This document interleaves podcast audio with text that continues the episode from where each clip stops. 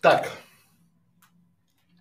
19 сентября 2020 года, сегодня на часах у вас, на часах 20 часов по Москве, у нас это 21 час. И сегодня мы с вами пройдемся по такому интересному вопросу, по большому, по большому интересному вопросу, опасно ли не платить налоги на YouTube, как правильно делать договора с вашими сотрудниками, партнерами, либо инвесторами. И я расскажу из своей практики то, что мне удалось рассказать, то, что мне удалось э, своим клиентам сказать, получить обратную связь и сделать некие выводы. Друзья мои, очень важный момент, наверное, один из самых важных моментов состоит именно в том, вот именно в том, что я буду давать вам практические, вот, вот не то, что какую-то теорию, да, не то, что какие-то там, не знаю, непонятные э, тезисы, да, я буду давать просто на практике. То есть мы разберем там 16 вопросов по пунктикам, а, вы в чате, это прямой эфир, вы можете это смотреть, можете потом посмотреть в записи, если вам лень, да, но опять же вас предупреждаю, мое дело маленькое, мое дело вас просто предупредить и сказать, как это бывает в жизни почему это вам так рассказывают, кто рассказывает, какую цель они предполагают для того, чтобы, ну, какую цель они преследуют, чтобы вам это рассказать, я называю это влить в уши, потому что сейчас на фоне пандемии, на фоне вот этого всего-всего, все ринулись в интернет заработки, все ринулись там на YouTube, и они пытаются заработать те, кто ринулись. Это правильно, это хорошо. Наша задача в школе видеоблогеров дать вам практический материал, чтобы вы могли его применить. Важно, очень важно. А, я буду давать после каждого а, вопроса домашнее задание. Вот я не могу вас ничему научить. Вот просто запомните это. Вы можете только научиться. Вы можете научиться сами, вы можете научиться у меня, у других, можете научиться на своих ошибках. Поверьте, что когда ошибки случаются, это бывает фаталити, просто фаталити. То есть у, вас уже ничего другого не остается, в большом случае, да, как закрыться и пойти на завод. Я сегодня просто буду рассказывать, опять же, да, из своей практики. Все, что я скажу, это не является там истиной последней инстанции, это то, что я а, наработал в процессе там своих а, взаимоотношений с заказчиками, понимании того либо иного косяка, а у меня уже очень много косяков, и я, наверное, э, один из немногих на ютубе, кто рассказывает, как не надо делать, потому что все говорят о том, как надо делать, а я вам скажу, как не надо делать, потому что это, наверное, самое ценное, как не надо делать, то есть как не надо уходить от налогов, как не надо э, искать мотивацию, то есть список вопросов сегодня есть под этим стримом, Можете посмотреть его. А, это в плане. Также я буду отвечать на вопросы, которые будут в чате, но после каждого вопроса, если они у вас будут. Ну, то есть я материал выдаю, по этому вопросу, если вопросов нет, то идем дальше. Вот такая структура. Итак, давайте начнем с нашего такого большого-большого вопроса, да. А, сколько процентов от дохода нужно платить на, ну, налогов, да, э, которые вы получаете с Ютуба, и нужно ли платить вообще налоги. Итак, нужно ли платить налоги с того дохода, что вы получаете с YouTube? Ответ очевиден. Давайте сначала разберемся, что такое налог. Налог – это дань, вот я не побоюсь этого слова, да, дань государству, которое оно взимает с вашего дохода. То есть, если вы получили доход, Неважно, продали ли вы машину, а, либо там заработали где-то денег на ютубе. Это все доход. И вы будьте любезны, выньте и положите, отдайте часть этого дохода государству, потому что так устроена жизнь. И вот это нонсенс. А, почему? А, многие пытаются, то есть вы можете спорить, вы можете там доказывать, вы можете говорить, что типа я никто, я никому ничего не должен, да, там я всем долги прощаю. Этому способствует огромное количество всевозможных вот таких вот гуру, назовем их гуру, да.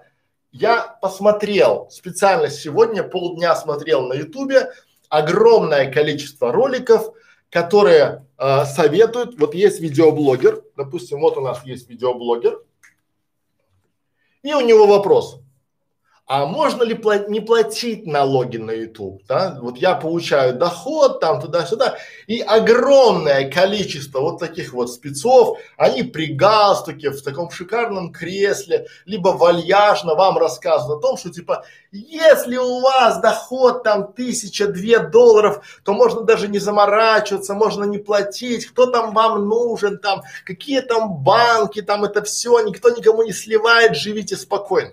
Но у меня было очень много учителей, и я сейчас учусь. И у них у всех толстой, не тонкой красной линией, а толстой красной линией вопрос. Зачем?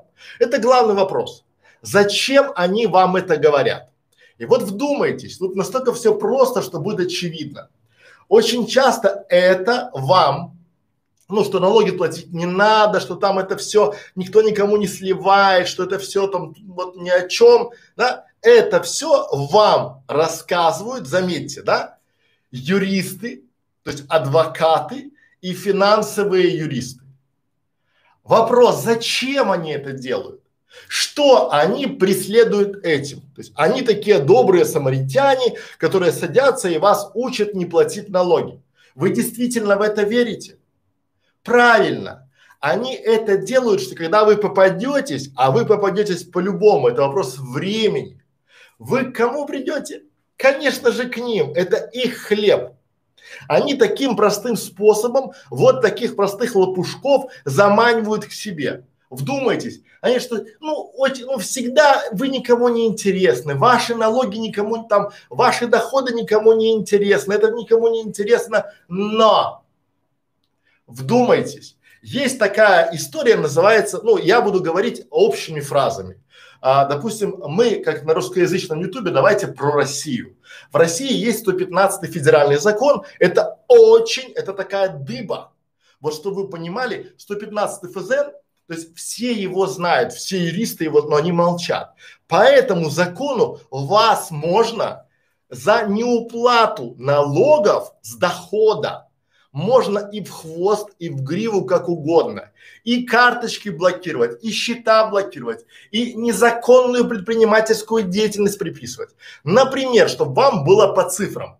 А, если у вас доход, что значит доход? Если вы получили 900 тысяч рублей, допустим, за год, за год, 900 тысяч рублей, то уже можно открывать уголовное дело за неуплату налогов. Вы представляете, каким вы будете гордым видеоблогером, гордым варягом, когда на вас откроют уголовное дело за неуплату налогов.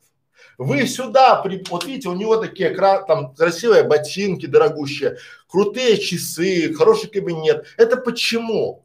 Потому что вот такая куча блогеров, ну и других, да, которые думали, что сие там меня минует чаша сия, прибегают к ним, потому что припекает, потому что у вас не будет там недель, лет, вам просто предоставьте документы, подтверждающие то, что вы получаете деньги законным путем, там, да, на основании чего вы получаете деньги. Если у вас договор, если у вас акт выполненных работ, и вы такие, куда, куда? И вы сюда, давайте посчитаем. Если вы откроете любое видео, там говорят, 2-3 тысячи долларов это ерунда. Просто простая арифметика, вот просто, да, тысяча долларов условно, это 75 тысяч рублей. Правильно? 10 месяцев это 750 тысяч рублей. Правильно? А если мы прибавим еще два месяца по 1000 долларов, то вот вам уже заветная цифра 900 тысяч рублей, после которой любой налоговый инспектор вправе открывать уголовное дело за неуплату налогов. И там начинают вас просто как не в себя. Да? Там штрафы, пеня на пеню, там пам-пам, незаконное предпринимательское, там пам-пам-пам-пам, и все и вы уже начинаете, ну, быть не гордым варягом, а таким мальчиком, который или девочкой, которая понимает, что сейчас ему уже не хо... я, я на себе это знаю. не хочется ничего, ни ютуба, ни заработков, потому что там еще люди, которые очень сильно умеют пугать, потому что сидит вот такой вот налоговый инспектор. У меня же такое было? Он сидит и говорит, слушайте, а у вас вот здесь пришел э, с казино доход. И вы говорите, какое казино? Это скрил, это платежная система. А кто вам заплатил? С Великобритании. А почему они вам платили? За консультацию. То есть я провел консультацию. А есть у вас договор с этим э, гражданином Великобритании? Ну да, есть. А покажите, показывайте ему письмо. Это не договор. Это просто письмо. А есть договор, а есть акт выполненных работ. И тут начинается с вами такое, вот условно, вы не спите, вы отдаете, я по себе знаю, да, вы отдаете огромное количество времени, нервов и средств вот этим вот людям, этим вот адвокатам, юристам, которые вам утверждали, э, что оплатить не надо, там, пока вы там пять тысяч не зарабатываете, никому вы не интересны. Друзья мои, еще раз, налоги это дань государству. Государство еще там может быть, в каком-нибудь там 2008, 10, 12, даже 13 году оно не заморачивалось Ютубом ни разу. Почему? Потому что это все было такие мультики, игрушки, непонятное. Сейчас есть огромное количество блогеров, у которых доходы исчисляются не миллионами рублей, а миллионами долларов. И вы думаете, что государство не положит туда свою лапу?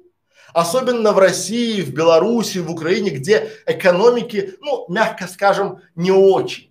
И вот дополнительный доход, дополнительный прирост в бюджет от доходов. И они понимают, что вот таких блогеров уже тысячи, десятки, а скоро будут сотни тысяч. И если вы думаете, что там сидят неумеки в налоговой, да, которые ничего не знают, ничего не соображают, для них каменный век, вы ошибаетесь. Там сидят вполне продвинутые мальчики и девочки. Очень часто налоговые инспектора это не бабки, как нам рисуют, да, такие старые бабки там со счетами, а это вполне себе люди, которые смотрят YouTube, которые понимают, сколько там стоит все, и они имеют право делать контрольную закупку. То есть они могут написать вам под видом рекламодателя и спросить у вас, а сколько у тебя, Александр Некрашевич, стоит реклама на этом канале. Вы им посылаете прайс, и они тут же могут вам купить эту самую рекламу, оплатить, и потом вызвать вас и показать, вот есть чек, что вы получили, все. Поэтому что делать? Давайте я вам уберу все это то, что вам рассказывают эти всякие гуру, а, адвокаты, юристы, финансовые консультанты и расскажу, что делать. Смотрите, все предельно просто. Пока вы не получаете доход, платить налог не надо. Что это значит? То есть вы можете включить монетизацию на вашем канале и у вас денежка потихоньку капает на ваш аккаунт в Google Ads, ну, в Google AdSense. И она там аккумулируется.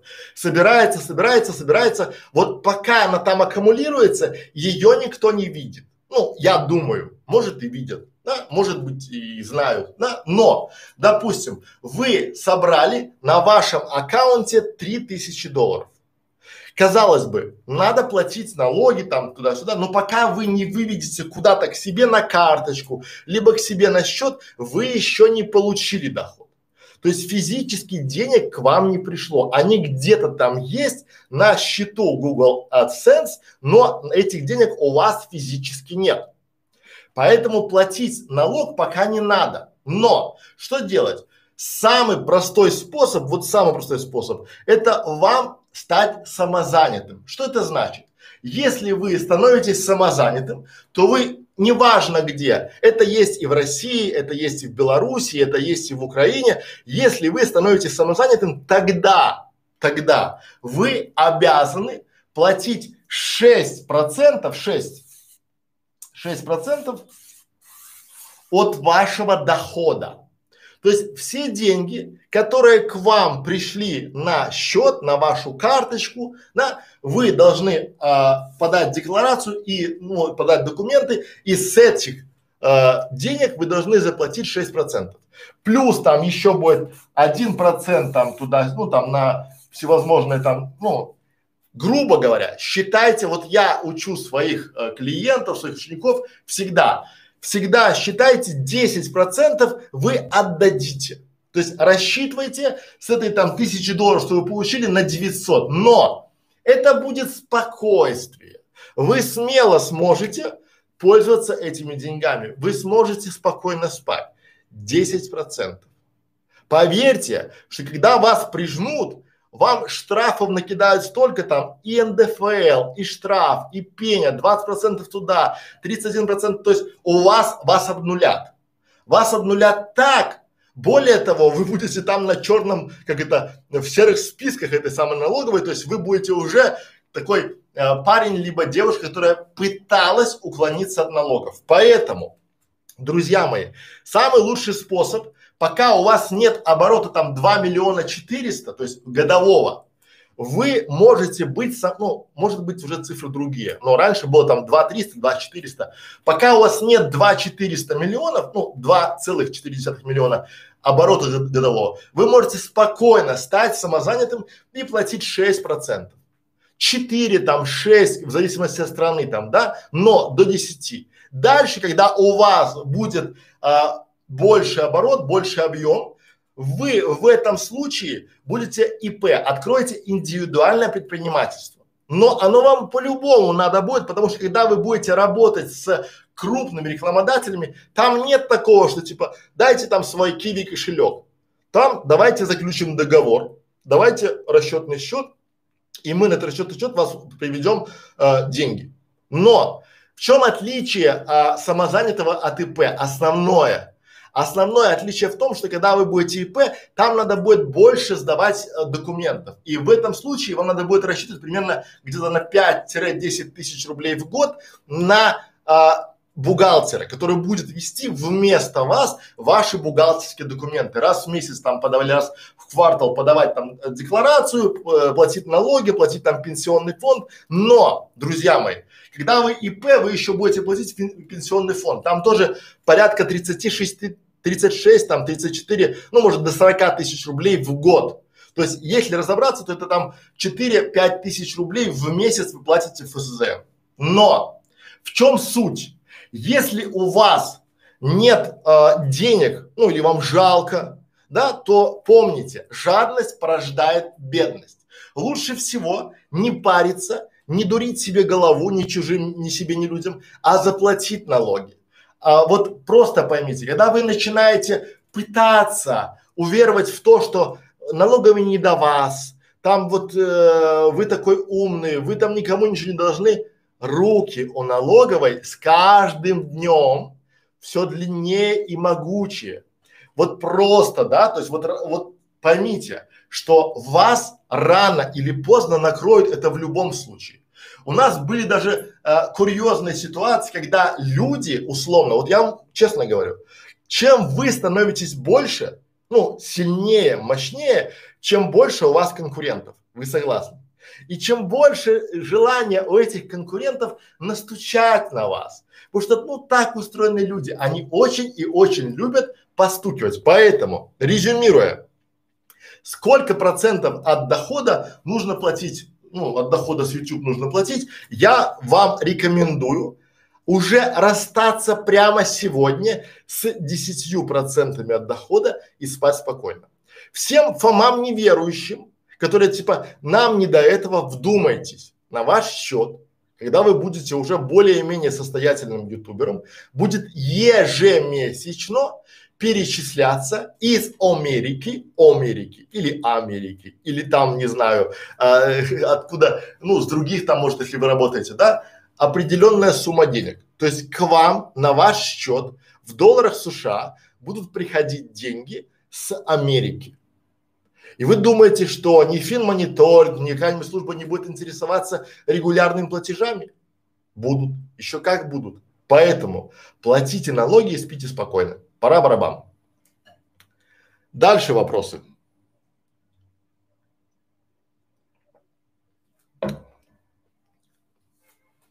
Передают ли банки информацию налоговую? чудо, чудо чудное. А, очень часто, опять же, те же самые гуру, они рассказывают о том, что типа, как вы себе это представляете, что топ-менеджер банка приходит в банк и с флешкой передает там данные. Нет, все гораздо проще. Есть там уже э, какие-то внутренние приказы, внутренние указы, где, скорее всего, это опять же я говорю лично свое мнение, да, скорее всего есть какое-то постановление, при котором, если физлицу постоянно из-за границы приходят регулярные платежи, ну, потому что обстановка, что в России, что в Беларуси, что в Украине накаленная, напряженная, да, э, то банк, скорее всего, опять же, это мое личное умозаключение, да, должен предоставить данные кому, когда и сколько. И вас просто возьмут на заметочку. Ну, заметочку, да, просто поставят для чего? Потому что гораздо проще, когда вы войдете в сок. Когда вы войдете, то есть когда вам будет что терять. Потому что вас не будут дергать, когда вы там зарабатываете там 100, 200 долларов, вы пока никому не интересны когда уже сумма перевалит за то, где вас можно штрафовать, где то, что вас можно, можно, да, дернуть, ну, выдернуть из толпы, заморозить ваши движения по счету пока до разбирательства, да, и попросить вас предоставить документы, подтверждающие ваше право на э, вот откуда к вам приходят деньги. Можно, можно. Банк это финансовая структура, которая, скорее всего, а, по а, запросу налоговой может все предоставить. Может это все неофициально, но то, что предоставляет, это факт, потому что есть, почитайте, вы же всегда плаваете в каких-то таких мирах непонятных, да, вы читаете только позитивные новости, а когда вас уже вызывают в налоговую и просят э, предоставить документы, либо что-то такое там, да, то есть вы начинаете юлить. А зачем юлить? У них есть выписка с вашего расчетного счета, там написано движение денежных средств. К вам пришло, и вы же еще хватаете эту карточку, там, не знаю, ПНР, там что-то такое, бежите там в банкомат, снимаете все и начинаете тратить. Правильно? Потому что вы считаете, что вот это ваше законное, законное, да, после уплаты всех налогов. Неважно, вот же типа с Ютуба не надо, надо. Поверьте, если вы же видели, как огромное количество а, дел, где там бабушек, которые около метро продают эти семечки, носки, дергают в налоговую. И вы думаете, что вот у них а, не хватит ума понять, что вы также являетесь налоговым резидентом и с вас также можно взять? А банки нет, они не предоставляют. Но что мешает налоговой послать запрос в банк о движении средств э, тех э, физлиц, которым приходят деньги из-за рубежа? Ничего не мешает. И поэтому, то есть, естественно, эти люди, там, финансовые консультанты, адвокаты, юристы, они не будут говорить вам всю правду, это их хлеб. Потому что когда вас прижмут, вот пример из жизни, у меня, у клиентки застряло на счету 7 тысяч долларов. Да, ей просто взяли и приостановили, то есть, да, попросили документы, подтверждающие там, тан -тан -тан. пока на документы собрали, да, ей тут же уже, там через два дня, пришла бумажка явиться в налоговую. Понимаете? И все, и там уже в принципе круг замкнулся. То есть она сейчас уже рада бы оставить эту семерку там, чтобы никто ее не трогал, потому что там у нее еще там очень замученная ситуация заключена. И если вы думаете, что можно разложить э, яйца там в разные корзины, да, там во все дела, там в разные банки, там, да, то опять же подумайте над простым. Вот я с этим еще а, столкнулся в 2014 году. Один из моих друзей один из моих друзей, друзей, ну бывших, сейчас я с ними общаюсь, да, попал под пресс, под пресс налоговый. И все, что от него потребовали, чтобы ему скостить все эти там его прегрешения, это выступить консультантом.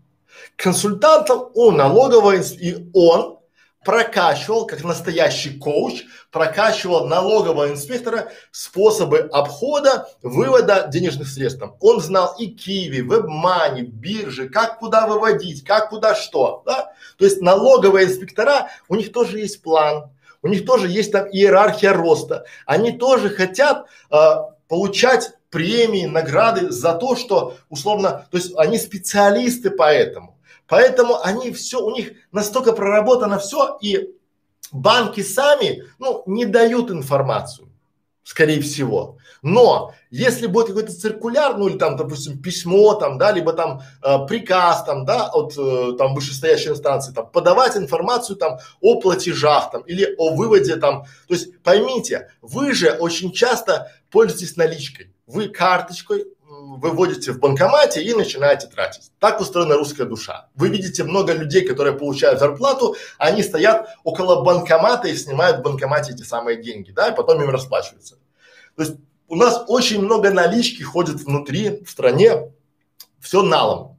Да? И вот здесь очень важный момент, что как только вы начинаете получать из-за рубежа какие-то средства и снимать наличку, банком, э, банки напрягаются, банки не очень любят выдавать наличку, да, и потому что они не могут отследить движение денежных средств, но при этом напрягается налоговая, потому что эти деньги, скорее всего, вы с них не заплатили налог. Поэтому, резюмируя, ответ на вопрос, передают ли банки информацию в налоговую, я думаю, что э, скорее да, чем нет. Поэтому домашнее задание, вот чтобы вам было просто и понятно. Давайте мы сейчас домашнее задание. Проанализируйте, просто проанализируйте, сколько вы получили на карточку денег и сколько с этой карточки вы вывели налом, ну, наличными. Да? И подумайте над тем просто, да, а лучше всего сходите в налоговую к консультанту, там, там есть инспектора, да, и получите а, консультацию налогового специалиста. Просто говорите, я хочу открыть YouTube канал и получать с него доход. Вы будете удивлены.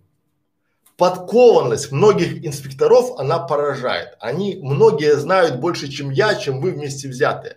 А эти люди, консультанты, финансовые там аналитики, финансовые адвокаты, это просто вот у них агенты, да, которые говорят там типа, Вася, нормально, нормально, потому что если вы будете платить э, честно налоги там 6%, вас никто трогать не будет. А вот если вы не платите налоги, тогда вы, с вас уже можно будет доить, доить всем, да, все будут доить, да, штрафы, пени, эти за консультацию. Вы будете им говорить, слушай, ты же говорил, что налоги платить не надо. А он говорит, я говорю, что обычно, у них, это же юристы, да, обычно не передают, но вы попали, вот вы случайно, один из ста передает, поэтому вы попали и вот вас передали. Да? А консультация стоит денег, поэтому внимательно относитесь к тому и лучше всего пойдите сами и узнайте. Лучше всего узнайте у налогового консультанта в вашем регионе, в вашей стране, в вашем городе, как. Вот просто приходите и говорите, я хочу открыть YouTube канал.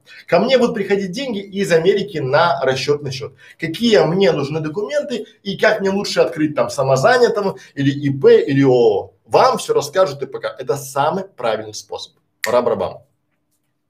Дальше.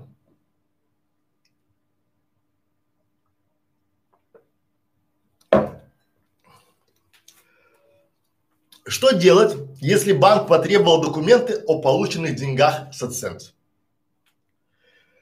Ну, я скажу вам так. А, если банк потребовал документы, то вам необходимо их предоставить. На время, когда потребуют, то есть подтверждающие документы, то есть, ну, а, это будет. Только вы перейдете какой-то порог, а пороги бывают разные, то банк может потребовать у вас, то есть когда у вас по счету будет движение, а у карточки вашей тоже есть счет. То есть любая пластиковая карточка, она имеет свой счет. Просто ваша карточка, она привязана к этому счету, и все, что идет по счету, идет через карточку, есть выписки в банке. И банк может, у них есть какие-то алгоритмы нам неведомые, и он может просто запросить у вас э, документы о тех э, деньгах, которые вы получаете. В принципе, это правильно. Но очень важный момент, здесь очень важный момент. Если вы а, получаете в два банка, потому что у меня есть клиент, который получает там на один канал, она получает на один банк, второй канал на другой банк. И когда к ней пришли, попросили документы, то будьте уверены, что вам надо будет а, не так, что типа я передала документы в банк, там, допустим, ВТБ, спрашивайте там, или там все мои документы налоговые. Нет. Каждый банк имеет право затребовать у вас документы. Более того, для одного банка это будут одни документы, да, и они могут подойти, а к другому банку не подойдут. У одного банка а, а, такая себе служба безопасности, а вторая нет. Причем еще есть финмониторинг, то есть финансовый потому что поймите одну простую вещь, вот что хочу вам донести. Если вы являетесь, допустим, гражданином Российской Федерации и к вам приходят деньги за рубежа, то я думаю, что уже де-факто на вас смотрят. Вопрос лишь в количестве тех денег, которые к вам приходят, да? И в периодичности. То есть, если вы получаете там раз в год, то, наверное, дергать не будут. Наверное. Хотя без гарантии. Но если у вас регулярные платежи, а если они еще и растущие, то надо быть, ну, двоечником, который думает, что вы такой вот невидимый и растворенный. Подумайте над другим. Просто физически подумайте. Да? А, как это выглядит?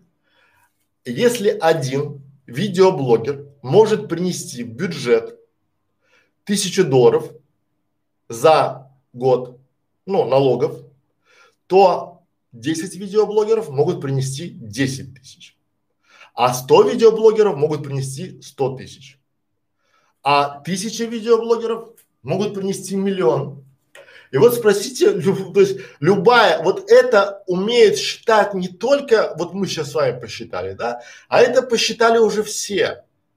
И государство сейчас, оно понимает, насколько э, вот э, финансовые инструменты внедрились в интернет, если вы думаете, что они там где-то закрывают глазки, то это просто до поры до времени. Поэтому, резюмируя, если банк потребовал у вас документы, о полученных деньгах, то вы обязаны их ему предоставить. Это все мифы, что можно там послать и ничего не делать. То есть вы обязаны ему предоставить, потому что в противном случае, да, банк может приостановить вам выплату и уж точно тогда, скорее всего, опять это мое умозаключение, да, э, будет сигнал в. И здесь ничем хорошим для вас не закончится. Поэтому, резюмируя, лучше всего оформить на себя самозанятого и платить налоги 6%. Ну, в совокупности там со всеми выводами, прочими там переводами, обналом там, да, у вас выйдет 10. Я вас уверяю, лучше всего просто забыть про 10%, отдавать государству, спать спокойно, чувствовать свою причастность к тому, что вы платите налоги, потому что, ну, вы же пользуетесь там, не знаю, э, благами там городского, там, да, муниципального, там, всех там, не знаю, больница, милиция, дороги, все дела. Поэтому платить придется по-любому. Не верьте тому, что вам типа можно послать, вы будете посылать до поры до времени там будут улыбаться, у них уже есть. Если так, то так. Если так, то есть там в налоговой банке уже есть алгоритм, что не вы первый, не вы последний. Домашнее задание. Подготовьте, то есть э, помните одну вещь. Без, вот нет договора, нет разговора. Поэтому, если вы на своем канале продаете рекламу, то обязательно продавайте ее через э, посредством договора. Договор должен быть всегда. А, более того, у вас, а, если вы сделали какую-то рекламную там кампанию, интерацию, то у вас должен быть акт выполненных работ. Обязательно. Основание, то есть вы можете показать, что вам э, перечисляют деньги только потому, что у вас есть некий там договор и акт выполненных работ. Тогда вы будете спать спокойны. Домашнее задание. Скачайте договор, э, допустим, давайте так, представим, что о, у вас, к вам пришел рекламодатель и хочет купить на вашем канале рекламу. Какой договор вы ему пошлете? Вот обязательно скачайте, найдите в интернете себе или придите к нам в школу видеоблогеров, возьмите наш договор, почитайте, да? И составьте договор. Пусть шаблон договора у вас лежит. Это важно. Пусть он под рукой лежит, потому что помните, без договора нет разговора. И все а, финансовые учреждения, налоговые, без бумажки ты букашка. Вот живите с этим. Пора барабан. Дальше поехали. Угу.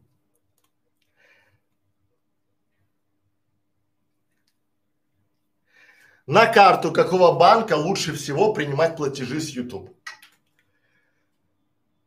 Нет банков, скажем так, которые передают данные налоговую, которые не передают. Когда вам говорят, что типа этот банк не передает данные, вот есть консультанты, в Ютубе их полно, да, вот хороший банк, он там точно никуда никому не передает. Нет таких банков. Просто вспомните, зачем этот консультант вам это говорит.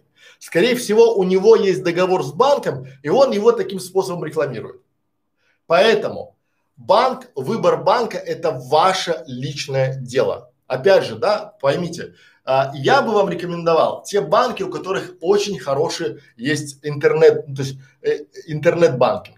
Да, чтобы у вас было приложение хорошее, понятное, чтобы у вас там были счета. Открывайте счета сразу там, что у вас был счет там в евро, в долларах и в, ру- в русских рублях. Да? Для чего? Чтобы, а, опять же, а, не ведитесь, ваша задача, чтобы была, а, вот и старайтесь, старайтесь платить всегда, чем меньше вы платите, то есть чем меньше вы снимаете нала с карточки, чем меньше вы обналичиваете свой счет, чем меньше претензий у вас к банку. Потому что многие берут, получают там, не знаю, вот у меня есть пример, да, получила полторы тысячи долларов на карточку, она побежала, сразу сняла эти полторы тысячи долларов.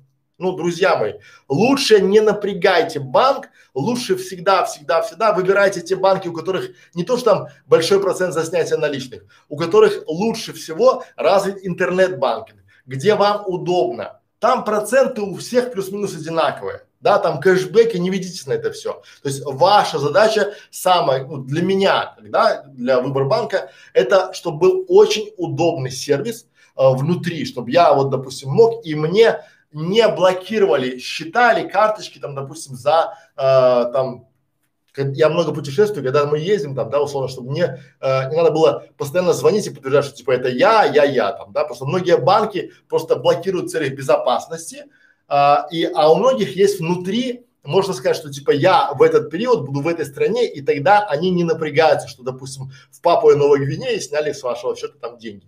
Поэтому выбор банка здесь абсолютно вот не то, что там типа этот банк хороший, этот плохой, когда вам кто-то рекомендует банк, который не подает данные в налоговую, который там хороший процент снятия, не ведитесь. Лучше всего, чтобы в банке старайтесь вообще э, приучайтесь к тому, чтобы платить там через телефон, да, чтобы, чтобы было, чтобы у вас карточка была к телефону, вы с телефоном, ваш банк в телефоне, у вас там есть интернет-банкинг, вы все видите и все. Убирайте из жизни наличные деньги и будет вам счастье. Пора барабан.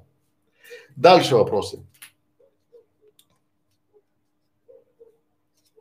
Так, давайте мы еще один про банки и на эту тему закроем, потому что полчаса про банки уже я устал.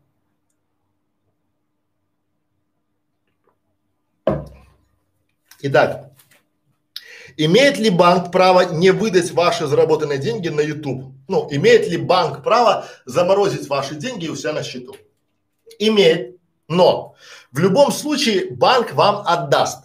Вот в любом случае. Да? Но надо для себя понимать, все эти движения с заморозкой денег, да, то есть старайтесь сразу не вступать в конфронтацию. Старайтесь не, вот эти люди, там, консультанты, финансовые там все дела, эти люди, они всегда всегда, всегда, всегда будут вам говорить, что типа там посылайте нафиг, там это ваши деньги, вы там, а для чего они вам это говорят? Они вам это говорят, потому что когда вы начнете брыкаться с банком, у банка тоже есть инструменты, то есть э, деньги забрать не заберут к себе, но настроение вам подпортят. Ну, как вы будете себя чувствовать, если ваш банк там заморозит э, ваши деньги на какое-то время, допустим, на месяц, да, до присоединения документов. И потом будут говорить, а у вас не хватает этого, не хватает этого, а для того, чтобы закрыть счет, вам надо приехать лично в банк вот я сейчас нахожусь, допустим, там, не знаю, в Европе, и мне надо будет ехать в Москву для того, чтобы туда э, подписать документы и расторгнуть договор с банком. Зачем это надо? Пытайтесь сразу урегулировать, то есть там работают люди. И вот поставьте себя на место банковского служащего. Если вы начинаете бузить, если вы начинаете там, да ты кто такой, там, да я тебе там ничего не должна, это мои деньги, пошел вон холоп, вам прилетит. Поэтому проще, то есть этот же человек может сам, да, по своей инициативе, да, позвонить там налоговую, сказать, типа, знаете, там у нас есть подозрительный клиент, давайте мы его проз, ну, прозвоним, да. Поэтому банк имеет право на какое-то время заморозить ваши движения по счету, попросить у вас документы, а забрать он деньги, это все конспирология, что там типа они на этом зарабатывают, на выводе, на процентах. Нет. Они вам деньги все ваши вернут, но настроение подпортит. Поэтому домашнее задание. А, сходите в банк, где вы решили открывать свой расчетный счет и спросите там, узнайте у банковского служащего, в каких случаях смогут заморозить ваши деньги. А, это будет небольшой перечень, но предупрежден, вооружен. Разные страны, разные банки, свои условия, но, опять же, а, самое худшее, что было для меня, это когда банк попросил приехать в банк и закрыть счет, физически приехать. Второй момент, что мне было не совсем комфортно, я выбрал неправильный банк изначально, у которого не было возможности сделать виртуальные карты.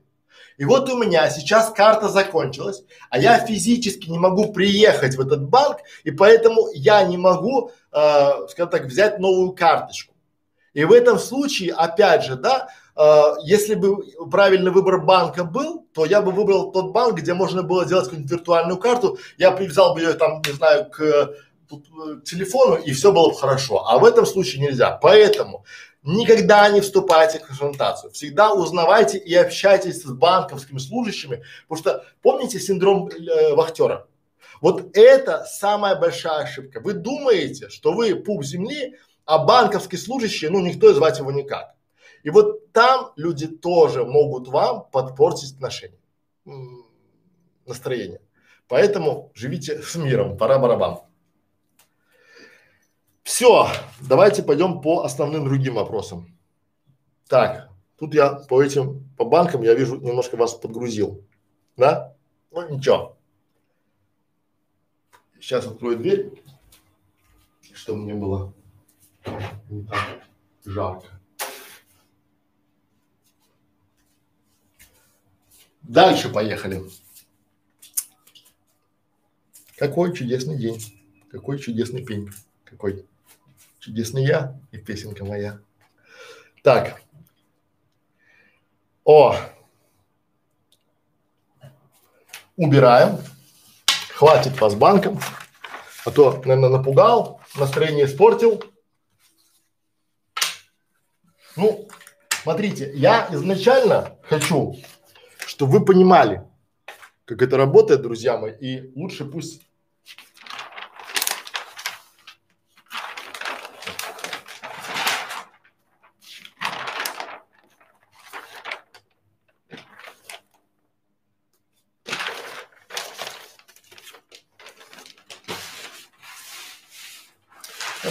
рисовать все равно.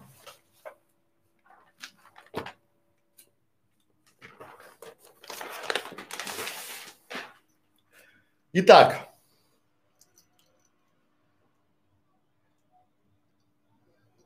как написать сценарий для стрима на кулинарном канале? Это интересный вопрос, и мы сейчас ну, пройдем более-менее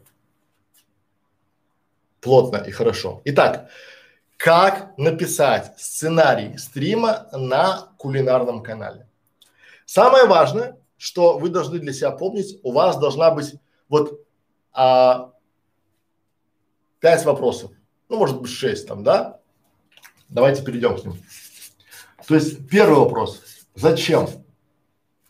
Зачем вы проводите этот стрим? То есть что? Это второй вопрос. Что вы хотите рассказать зрителям? Третий вопрос. Кто ваша целевая аудитория, которая будет смотреть ваш прямой эфир? Дальше. Когда? Когда вы будете проводить этот прямой эфир? То есть вот для себя просто поставьте план, цель там, да? То есть где локация, которая будет проводить прямой эфир, то есть уже там, да, в этом формате. Дальше. как как вы будете рассказывать. Что это значит? Вот смотрите, я очень часто, у меня план стрима, он вот такой. Вот раз, и вот два. Это те вопросы, которые я должен в, в процессе стрима рассказать. В вашем случае вы должны для себя с самого начала подготовиться. Если вы думаете, что вы настолько круты, что может там, не знаю, креативить прямо внутри или будет вам вопросы засыпать, я вас уверяю. Я тот человек, который провел более 500 прямых эфиров. И вот честно вам скажу, что ваши ожидания, что ваши зрители будут вам бросать классные, качественные вопросы, они не оправдаются. Никогда. Если вы не готовы к прямому эфиру, он у вас не получится. Поэтому следующий вопрос: сколько, сколько вы будете вести стрим, а также сколько вы будете отвечать каждый вопрос. У вас должен быть такой небольшой тайминг, тайминг на каждый вопрос. Если вы приготовили 16 вопросов, то просто считайте, даже если у вас на каждый вопрос будет там 5 минут, то у вас будет более полутора часов просто материала. Готовы ли вы так или нет? Может быть, проще с самого начала э, поставить себе меньше вопросов. Но помните, что тема у стрима, у вашего, кулинарного, допустим, должна быть одна. Не надо растекаться. Пусть у вас будет просто тематический стрим. Если это кулинарный канал, просто проведите стрим, условно, давайте, например, да, выбор пос, выбор, допустим, э, кастрюли для, э, как я выбираю кастрюли для своего там, не знаю, приготовления блюд. Да? Пойдите, приготовьте, то есть зачем? Что ваш зритель должен узнать, когда посмотрит ваш, ну, стрим? То есть зачем ему это надо? После вашего стрима он сможет что сделать, да? Кто это зритель?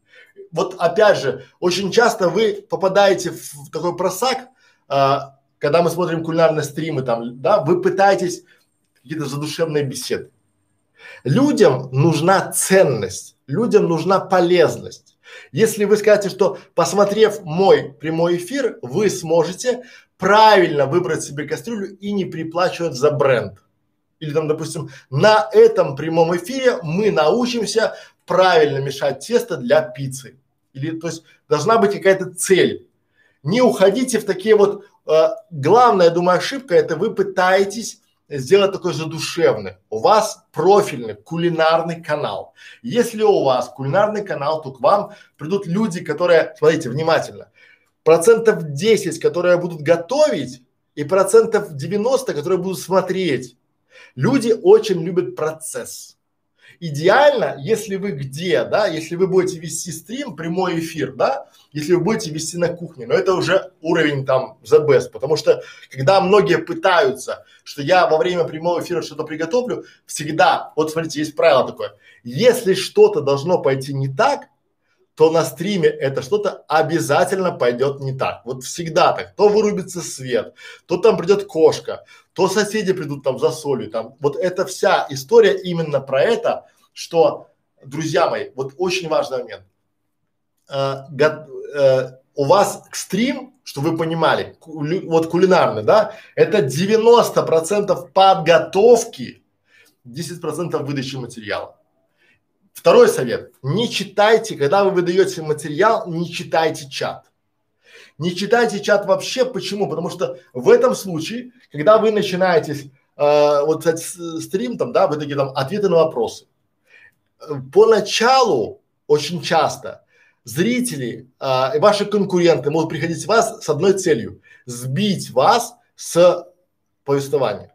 Но еще один момент, да, сценарий. Сценарий не надо прописывать все. Многие писа пытаются писать там прям статью. Нет, тезисы. Вы должны идти просто тезисами. Для чего там, да? Пам-пам-пам. И э, тезисы, тайминги. То есть вы знаете, что на этот вопрос у вас будет там столько-то времени, на этот столько-то времени, на это столько-то. Но подготовка должна быть. Третий совет. Прорепетируйте. Просто станьте и прорепетируйте. как вы это рассказывать будете, что там, да, даже включите камеру, посмотрите на себя стороны, как выглядит свет, как то, как это, потому что это вот подготовка это 90 процентов. Это ваша подготовка. То есть вы должны подготовиться как вот прям к выступлению. Четвертый совет, вот прям для кулинаров. Лучше всего с самого начала не пытайтесь быть лучше, чем вы есть. Потому что многие пытаются там типа, ну, то есть, смотрите, чтобы у зрителей был герой. Вы герой вашего канала. Не надо, то есть, если вы на кухне там в передничке, в обычная кухонька, да, не надо на прямой эфир там одеваться, там какую-то шикарную локацию, то есть будьте собой. Помните, люди приходят к вам на прямой эфир пообщаться со своим, ну вот они вас смотрят на канале, и они хотят увидеть вас вживую, какой-то вопрос задать там, да, но пятый совет. Всегда, вот просто всегда. Сначала вы даете материал, потом отвечаете на вопросы. На вопросы у нас на стриме в школе видеоблогеров всегда есть такой момент. Мы пишем два вопроса от участника. Для чего? А, лучше всего, когда вы, вот вы когда вопросы задаете на стриме, да, вас же раздражает, когда кто там пишет там такие ча, вот нет, когда вы пишете у других на стриме, вы пытаетесь там типа, привет, как дела? Я хотел задать вопрос и вы вместо одного сообщения пишете 15. Лента в чате забивается, и спикер, то есть э, ведущий стрима, он не может это все прочесть.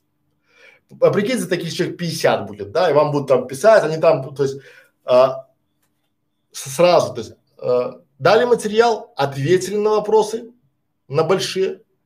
Шестой вам, шестой совет. Очень важно, с самого начала примите за данность а, наймите себе, именно наймите себе за небольшие денежку, да, но наймите себе модератора. Модератор это опять же процентов 90 успеха вашего стрима. То есть модератор без вашего участия будет удалять сообщения, которые не имеют отношения к теме стрима. Это очень важно. Почему? Потому что люди, которые пришли задать вопрос, они действительно будут а, заинтересованы в получении от вас ответа. А люди, которые просто пришли от нечего делать, они будут, ну, к себе внимание привлекать разными способами. Поэтому вот такие шесть советов, они помогут вам сделать ваш кулинарный стрим. Резюмируя, домашнее задание. Напишите свой собственный сценарий. Пусть это будет стрим небольшой. Первый там, первые 10 стримов, пусть они будут у вас идти так. Первые 45 минут это у вас выдача материала, 15 минут это ответы на вопросы, час. Поэтому напишите себе сценарий на 45 минут.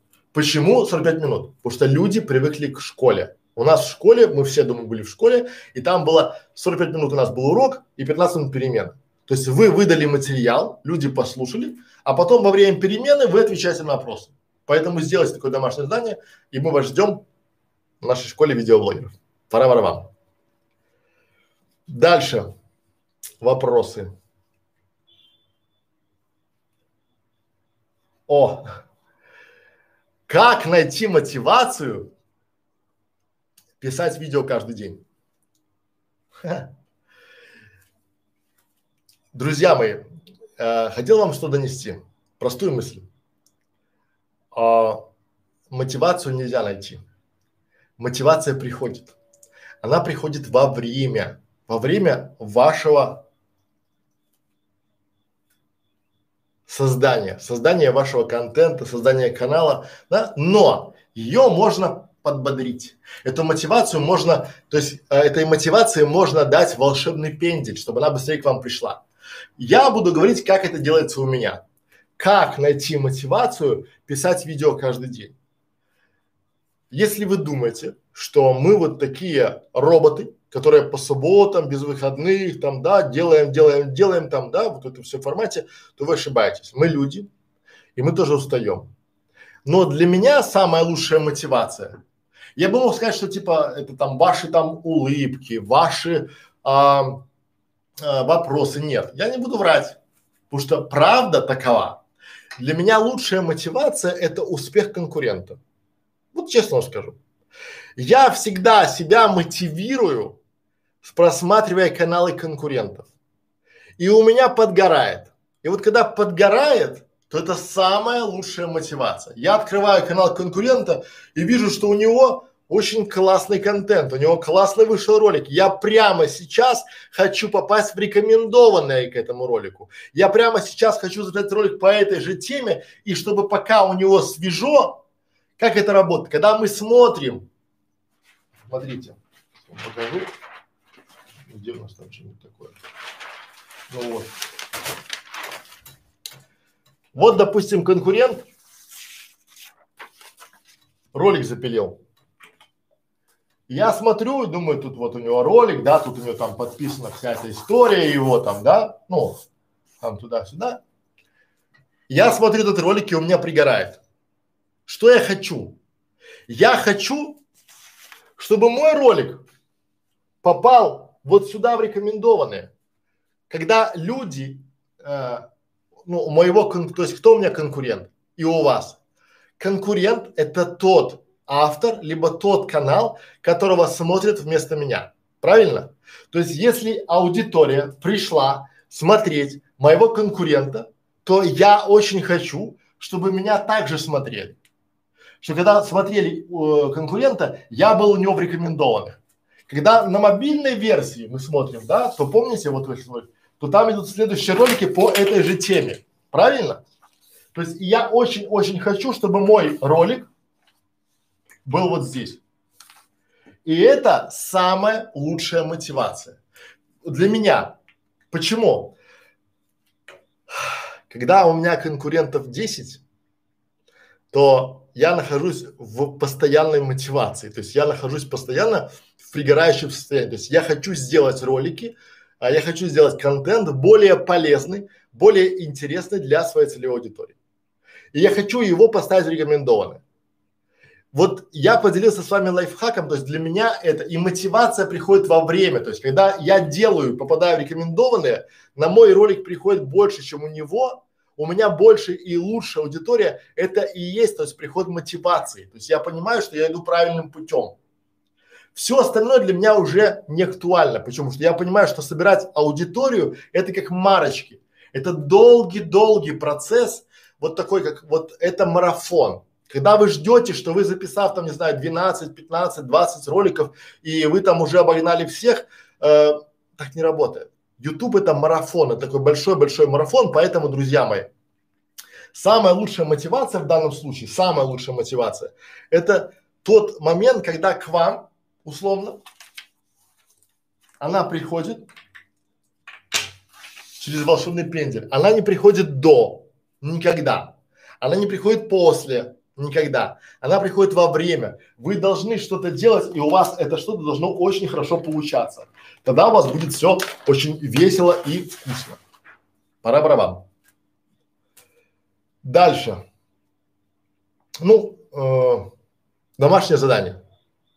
Давайте мы по этому вопросу домашнее задание. Смотрите, у нас как найти мотивацию писать видео каждый день. Домашнее задание. Найти 10 конкурентов, и подписаться на них, мониторить их видео, читать комментарии под их видео, смотреть, куда они размещают, куда они делают пассивы, откуда приходят люди, что они спрашивают. И снимать видео вот по, э, чтобы попасть в рекомендованные. То есть задача попасть хотя бы три видео конкурентов в рекомендованные. Когда вы это сделаете, я думаю, что вы, как и я, поймаете там, не знаю, YouTube Zen и будете э, ловить мотивацию, писать, потому что конкуренты, вот если вы 10 конкурентов найдете, то они в любом случае будут выпускать видео каждый день. То есть один сегодня, второй завтра, там туда-сюда. И вам надо будет всегда быть в гонке, в гонке за зрителем, в гонке за качественным зрителем, тогда у вас все будет хорошо. Вы можете спросить меня, а если у меня нет 10 конкурентов, соответственно, вы чем-то не тем занимаетесь. Если у вас нет конкурентов, то либо день, ниша не денежная ни разу, да, либо вы просто не умеете их искать. Если вы хотите найти, то приходите к нам в школу видеоблогеров, либо в клуб 100 где мы покажем, подскажем вас, а, как искать этих самых конкурентов. Пора барабан. Столярный микс, здрасте. Дальше. Следующий вопрос. Хороший вопрос. Будем по нему сейчас идти, разбирать. Он звучит у нас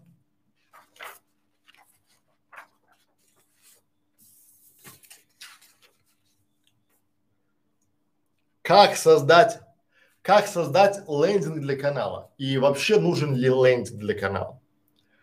Я отвечу на него так. Раньше я был сторонником того, что каналу не нужен сайт, каналу не нужен лендинг, э, и это все пустое. Сейчас я понимаю, что я ошибался. Я ошибался, потому что вот сейчас я вам докажу на трех шагах, да, что сайт для ютубера, для вашего канала нужен. И не именно не лендинг, просто потому что лендинг, одностраничный сайт, он не продвигается. Поймите, сайт это не, много страниц, там две, три, четыре, то есть это сайт. Лендинг – это посадочная страница, то есть сайт может состоять из нескольких лендингов. Но в вашем случае, если вы делаете, допустим, кулинарный канал или какой-то другой канал, там, не знаю, там, столярный там канал, там, да, какие-то, то сайт выступает таким аккумулятором всего того, что вы делаете. Более того, на сайте можно э, продавать дополнительную рекламу. На сайте можно знакомить зрителя с вами как с автором, да. На сайте можно размещать какие-то статьи, которые не вошли или не читаются вот э, на самом YouTube канале. Поймите, что сайт в данном случае это дополнительный актив. Есть актив, а есть пассив. Вот сайт это актив, потому что чем больше вы будете инвестировать в свой сайт, чем больше вы будете его отдачу. Например, на три шага разбил, да? Сайт для ютубера. Зачем? Когда, что, кто, сколько. То есть с самого начала надо понимать для себя, что сайт это очень затратная история. Если вы думаете, что вы создадите там лендинг, потому что очень многие специалисты говорят, типа, хватит вот тильда там я соберу там, но вы создали одностраничник, лендинг, все хорошо, а кто и почему на этот сайт будет приходить. То есть как вы будете туда приглашать людей? Вы думаете, что вы будете говорить э, в роликах, что приходите на мой сайт, это плохо, потому что YouTube не очень любит, когда э, перенаправляют на другой ресурс, да? Но сам по себе сайт для ютубера, для видеоблогера это очень важная история. Смотрите, когда вы будете создавать Давайте я вам покажу вот здесь.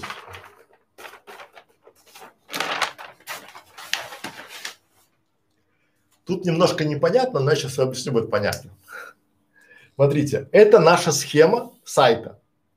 Вот наш видеоролик нашего канала.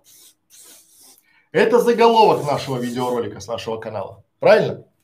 А вот это места, где мы можем размещать рекламу, либо анонсы наших роликов, либо какие-то наши товарные предложения, либо там курсы, товары, там, да, не знаю, там специальные акции, там типа, либо информация о стриме, все такое. Здесь мы можем давать рекомендованные ролики, которые мы рекомендуем. Не YouTube рекомендует, а мы. Почему? На YouTube это все отсутствует. На YouTube в вашем распоряжении только заголовок и видео, ну и комментарий. Рекомендованное видео YouTube сам подставляет. Здесь он вам не даст ничего поставить. И здесь рекомендованный, то есть вы, прокручивая свой ролик на YouTube автоматом, можете перенаправлять своих зрителей потенциальных на ролики конкурентов, в рекомендованные. На сайте вы можете контролировать самостоятельно, что зрителю смотреть. И когда зритель приходит на ваш ролик, он видит его, и он тут же видит вот это и вот это. То есть, в принципе, если разобраться, то сайт является вашей рекламной площадкой. Давайте, чтобы вам было еще больше понятно, да? Вот смотрите, как у нас это расположено. У нас есть сайт 100 по 100 видео.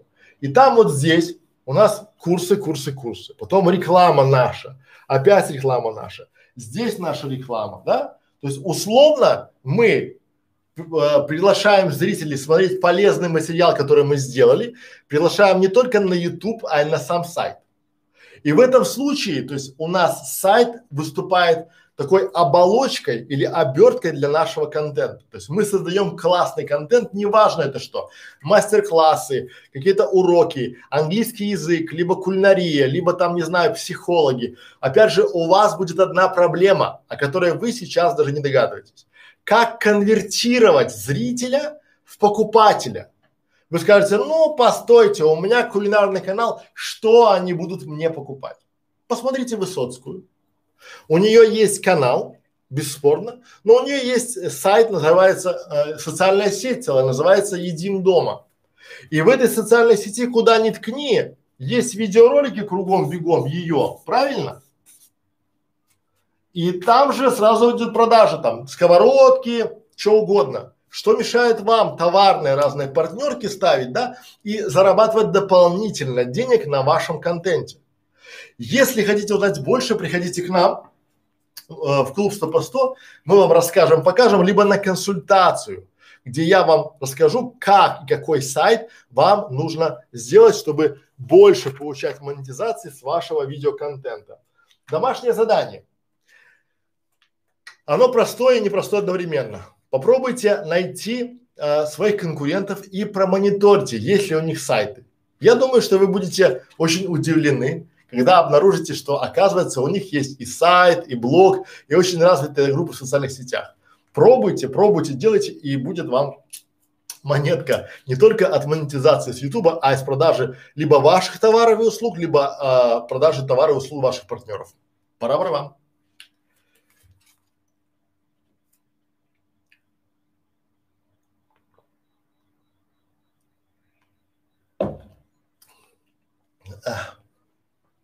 Дальше поехали.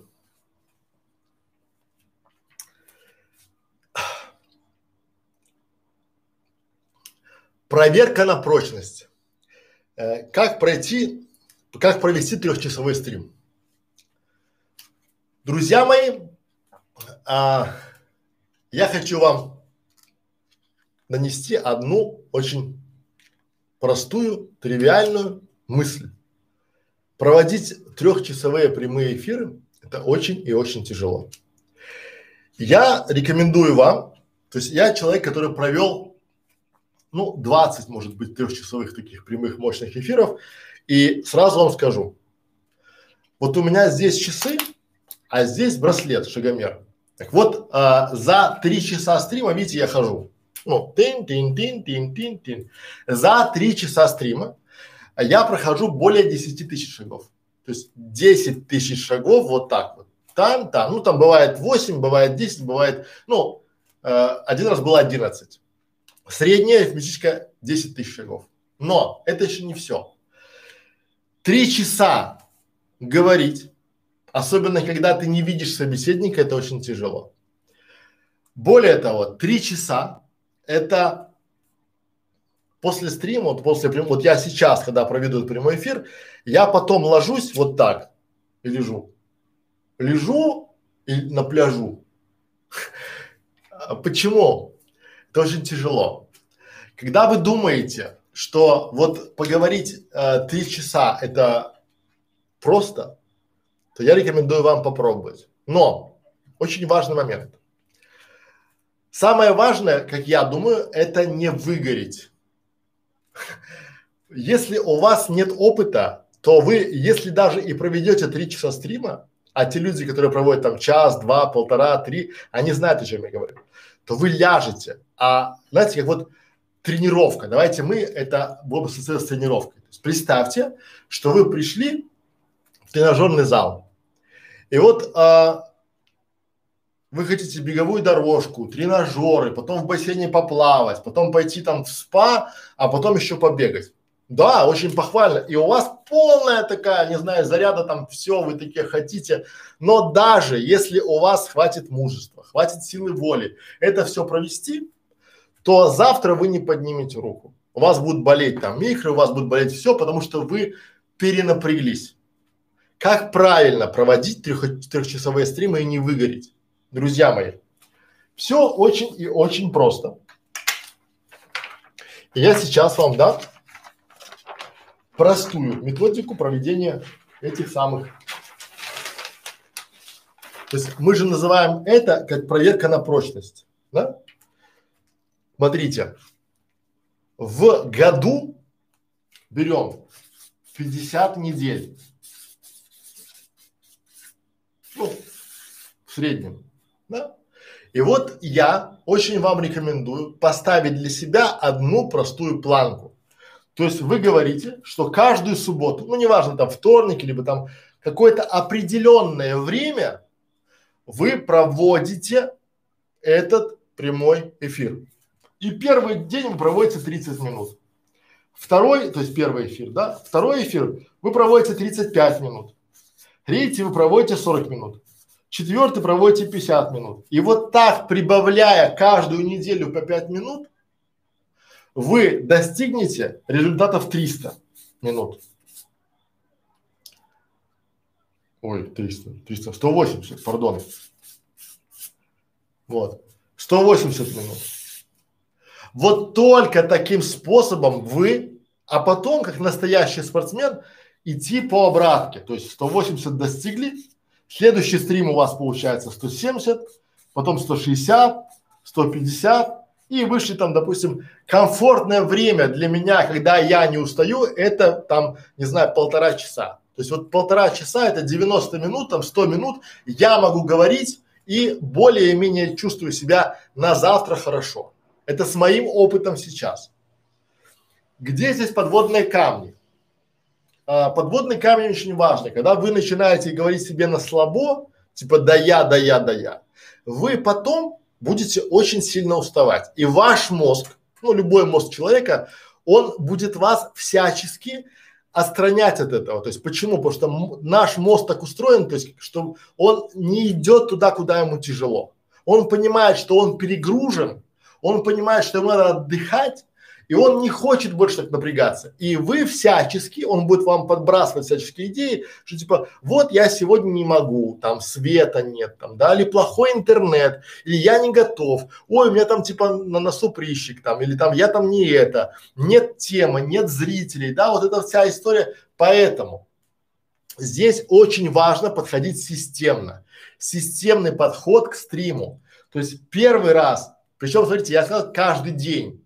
Не надо, вы выгорите. Это самое страшное, потому что я знаю очень много толковых авторов, которые выгорают.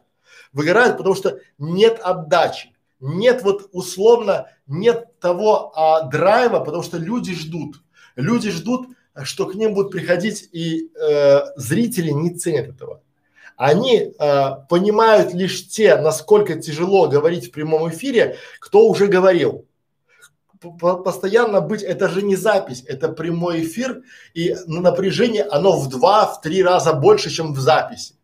Потому что вы понимаете, что вам нельзя говориться. Вы понимаете, что вам нельзя даже там чихнуть, потому что а вдруг там сопля вылезет там, да, ну условно, да. Все эти, вот это все, а если, а если, а если, вы в стрессе. Стрим это всегда, потому что прямой эфир, и это всегда может быть не знаю, там э, запись вы контролируете, стрим не контролируете. Для мозга это стресс. Поэтому очень важно, чтобы не надо себя насиловать. Надо, чтобы стрим был в удовольствие. И вот пройдя, вам некуда спешить, пройдя эти 50 недель, каждую неделю прибавляя по 5 минут, вы войдете как спортсмен в тонус. Давайте вернемся теперь в наш тренажерный зал. Ну, воображаем. Представим, что вы пришли и сегодня вы поставили себе план на беговую дорожку а, 30 минут. Вы побежали.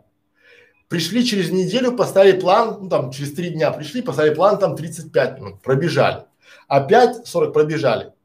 Сравните себя и того, кто пришел, ни разу не бегая и поставил себе план 180 минут на беговой дорожке. Он ляжет. Нет, он пробежит.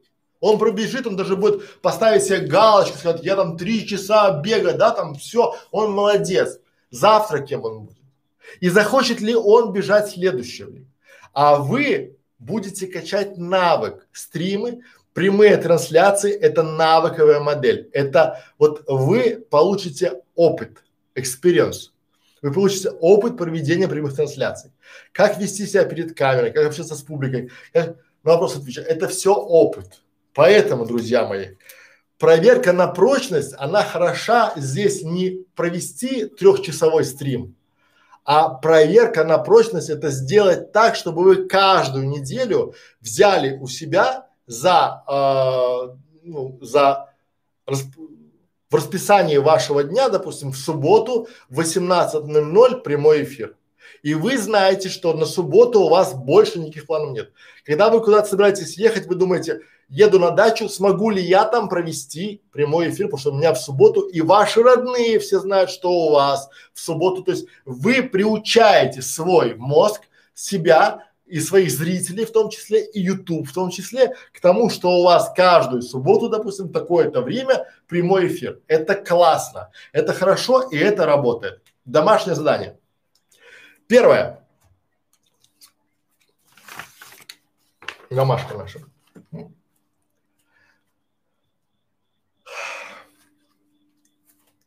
Важно. Попробуйте написать, смотрите, попробуйте написать на 10 стримов расписание. Теперь я вангую. После первого стрима у вас будет такое, ай не хочу, ай ладно, потом, ай завтра. Помните, завтра не наступит никогда. Опять сделайте итерацию и поставьте себе тяжело 30 минут, пройдите 15 минут. То есть поставьте, но прибавляйте каждую неделю 5 минут. Ну, я читал много книг, где мозг так устроен, что если мы что-то делаем каждый раз, там, в течение 20 раз, то мозг уже к этому привыкает. Здесь у вас будет 50 недель, соответственно, 50 раз. Вы точно прокачаете скилл. Поэтому начните прямо сегодня. Вот посмотрели этот урок, э, завершили его, составили план, попробуйте. У вас не будет пока зрителей, это нормально. То есть э, нормально то, что сначала вы будете э, там типа, ой, я боюсь, я стесняюсь, а потом вы будете охотиться за вашими зрителями, чтобы они приходили к вам на прямые эфиры. Но после 50 недель у вас будет очень крутой навык. И теперь бонус, плюшка. А, YouTube очень любит прямые эфиры. Знаете почему? Потому что он понимает, что во время прямого эфира вы создаете автоматически уникальный контент, которого еще нет. И он изначально, если на вашем канале много прямых эфиров, он их хорошо транслирует. Более того, прямой эфир это часовое, двухчасовое, там полуторачасовое видео, где YouTube может вставлять много рекламы, поэтому я по опыту говорю, что наши прямые эфиры YouTube продвигает лучше, чем короткие ролики. Поэтому Пробуйте, пробуйте, пробуйте, и будет вам счастье. Пора барабан. Дальше поехали. О, а какой вопрос? Хороший, хороший вопрос, друзья. Итак,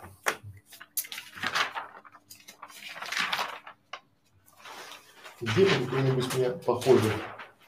Вот. Итак,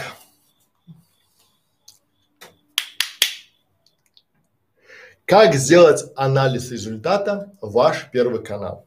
Давайте представим, что у нас уже есть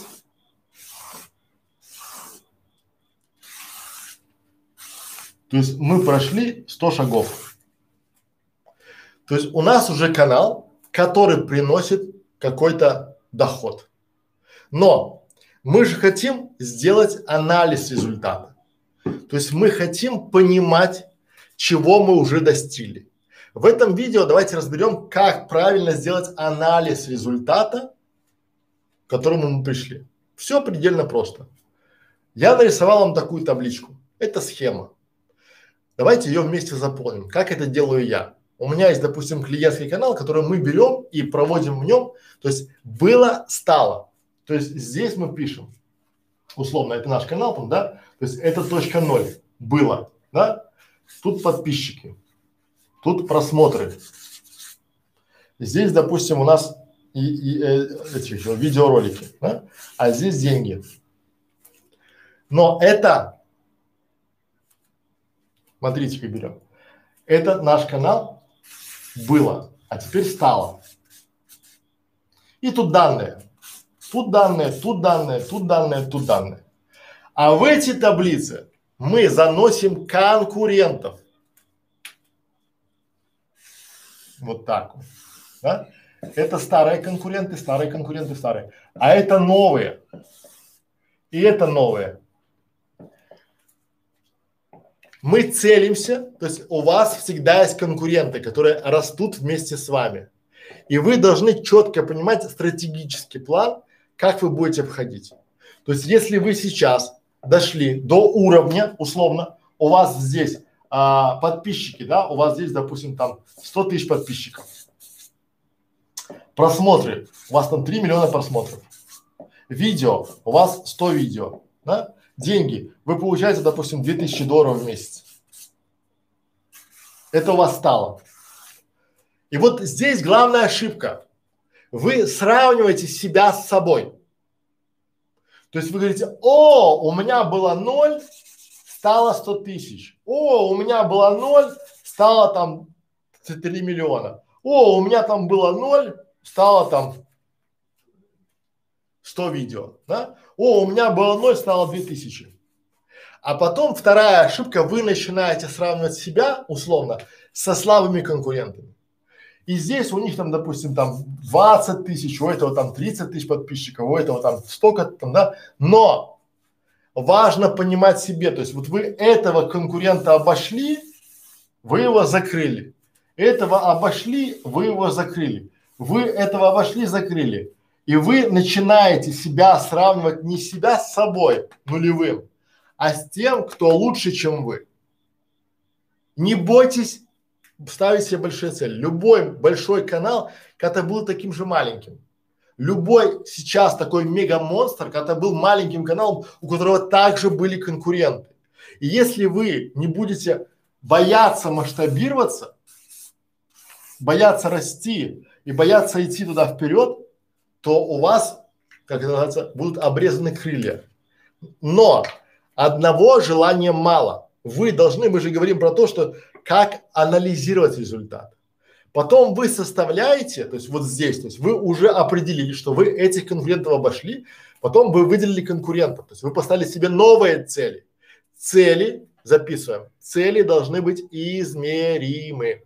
Если у вас я хочу быть лучше, чем конкурент, надо спросить себя, насколько я хочу быть лучше. Как я пойму, что я стал лучше? Да, то есть какие-то критерии. Это должно быть в цифрах. У него столько просмотров, у вас столько. У него такая данность, у вас такая. У него примерно такой доход узнать очень просто, да, то есть какой доход там в этом формате. То есть вы примерно понимаете, если у вас там, допустим, есть миллион просмотров на вашем видео, вы получаете 300 долларов, соответственно, примерно и он столько получает. Но если у него есть там интегрированная нативная реклама, вы можете просто спросить у него, попросить у него прайс. Ну, представить рекламным агентством, попросить у него прайс на услуги и посчитать плюс-минус будет понятно. Но, опять же момент такой. Дальше, дальше вы делаете вот такого рода,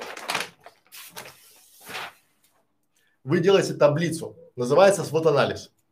Как он выглядит? Это по каждому конкуренту. Вот так. Делите лист, на четыре части. И пишите вот сюда, да, что хорошо у меня, у конкурента. Да? Сюда что хорошо. А сюда пишите, что плохо у меня и у конкурента. Сюда запишите, что хорошо у вас. Сюда пишите, что хорошо у конкурента сюда что плохо у вас, сюда что плохо у конкурента. И ваша задача это взять все, что хорошо у него, перенести сюда, потому что очень часто все, что хорошо у него, плохо у вас.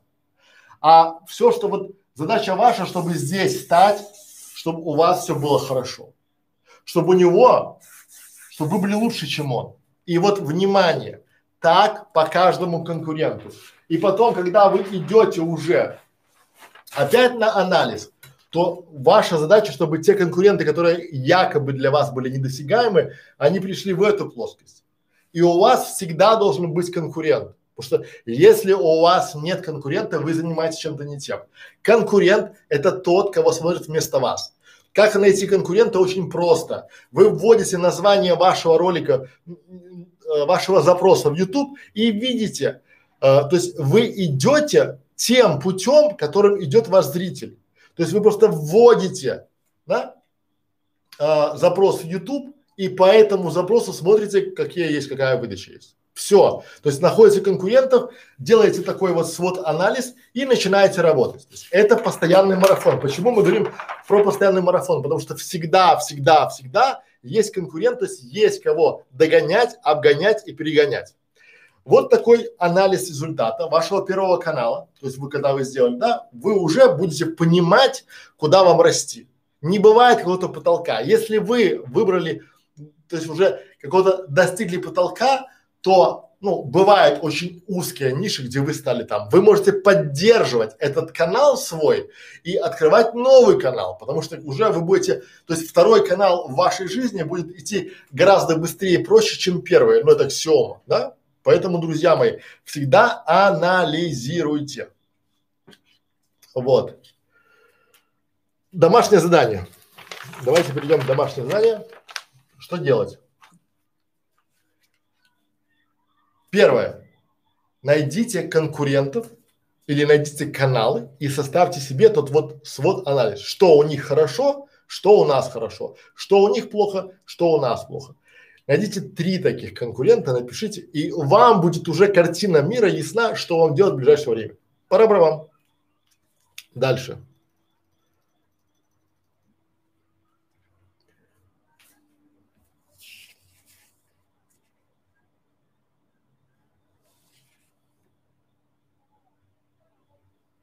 О.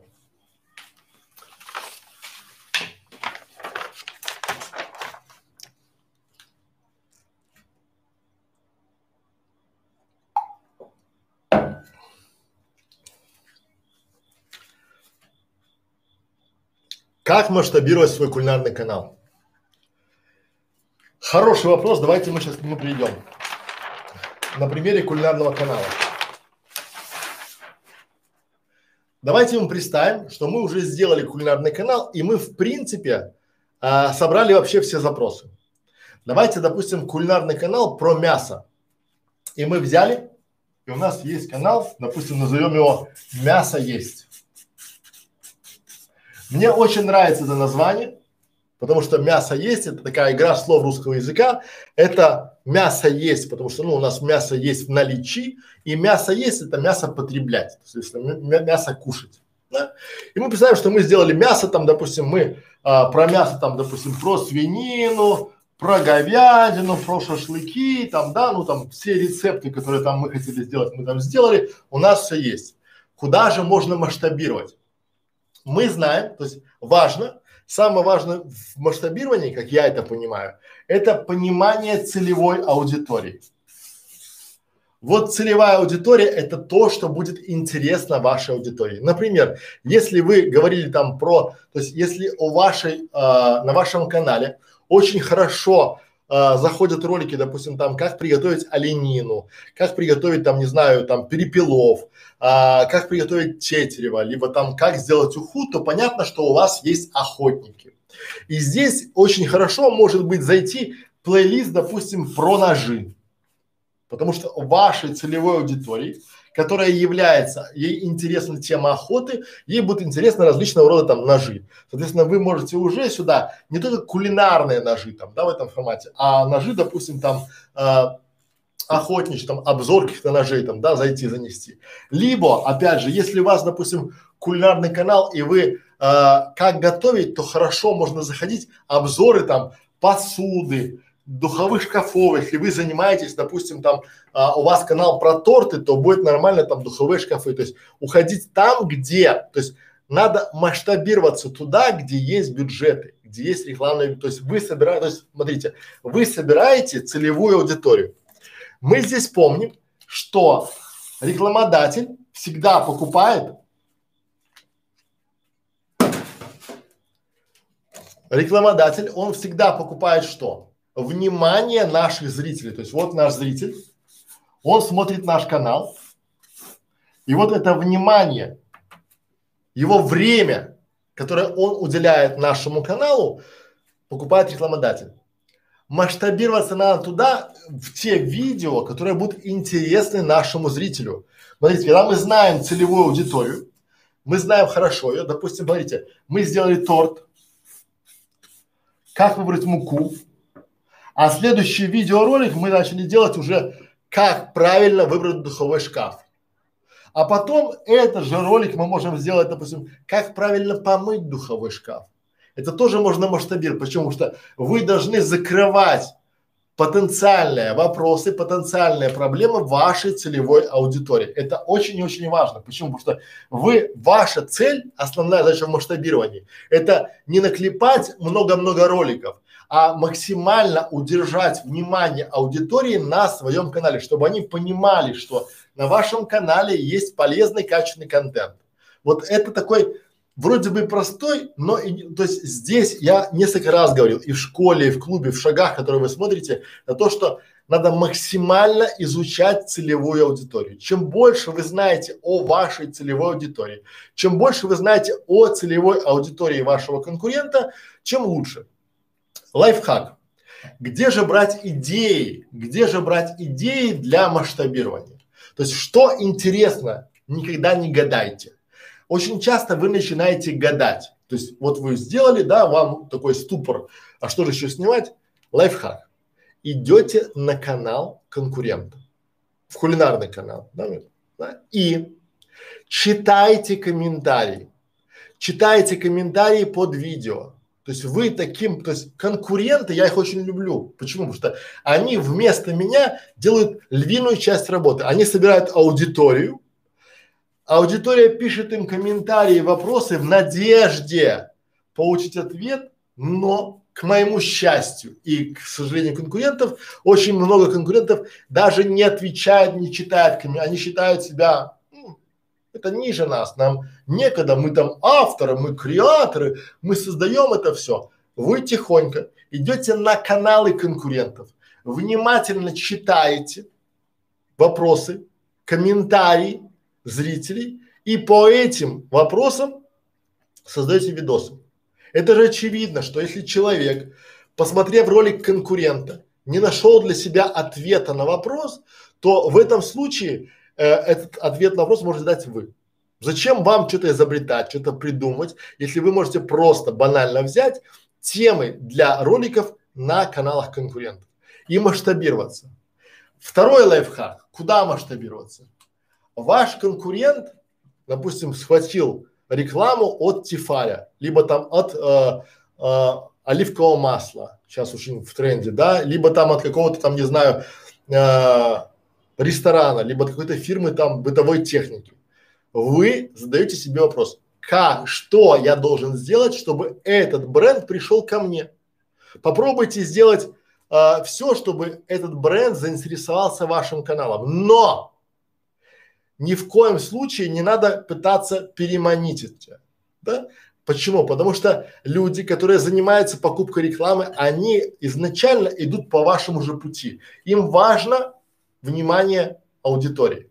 Они вводят запрос, допустим, там, да, как разделать, там, допустим, кролика, да, или там, допустим, как правильно тушить кролика.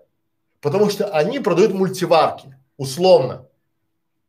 И видят, какие каналы дают по этому запросу. Ну, по этому запросу дают видеоролики. И они уже начинают внимательно смотреть не на ваш контент, а на вашу аудиторию. Какие там вопросы, какие у вас есть контент, закрываете ли вы это все. Например, условно, э, если вы понимаете, то есть вы взяли, у вас все классно, все хорошо, но потом вы понимаете, что, допустим, есть какой-то там, не знаю, полезные завтраки. И вы начинаете масштабироваться в сторону, то есть вы делаете плейлист и пытаетесь захватить максимальное количество трафика генерирующих запросов именно по этим завтракам.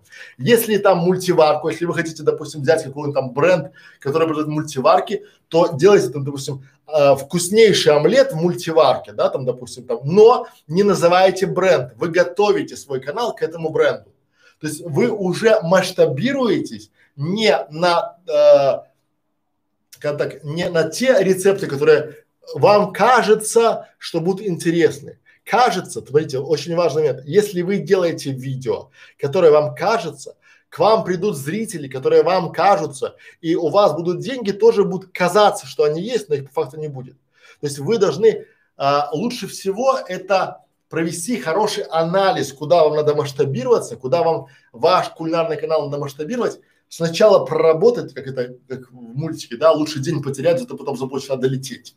И вот здесь очень важно, лучше потерять там неделю-две на анализ, понимать, поставить себе четкую цель, измеримый результат и по нему идти. Масштабироваться надо куда-то к результату, к измеримому и счастливому результату. Домашнее задание. Я думаю, что сейчас у вас нет проблем с контент-планом, но давайте мы пофантазируем, давайте представим, что мы уже выработали свой контент-план и давайте подумаем, куда мы могли масштабироваться. Куда мы пошли? Посмотрим конкурентов и почитаем у них там комментарий. Просто запишите себе 5 конкурентов, посмотрите 50 видео. Вы скажете, а, это там, нет, друзья мои, 10 видео в день 5 дней. То есть вы за неделю сможете закрыть. Но посмотрев видео, вы поймете подачу вашего конкурента, вы почитаете комментарии, вы поймете, какая боль есть у зрителей и попробуйте сделать ролик похожий, чтобы вас рекомендованный для этой аудитории. Но не ролик-ролик, а сделать ролик с учетом тех вопросов, которые есть под этим роликом. Пора барабан. Понятно? Понятно.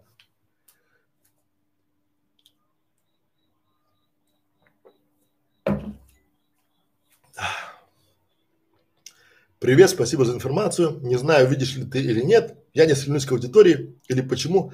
Мне просто интересно. Смотрите, когда мне люди пишут, что я не стремлюсь к, к аудитории, мне даже да, да, дальше уже не интересно. Когда там типа, я не хочу денег там, до свидос. Мне не интересна аудитория, до свидос. Ну, вообще до свидос. Даже, ну, зачем мне читать эту всю историю? Дальше поехали. Так, осталось. О!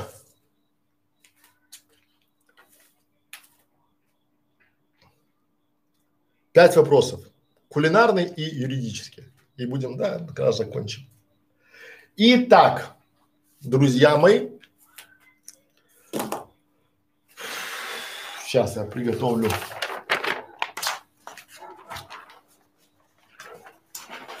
Так.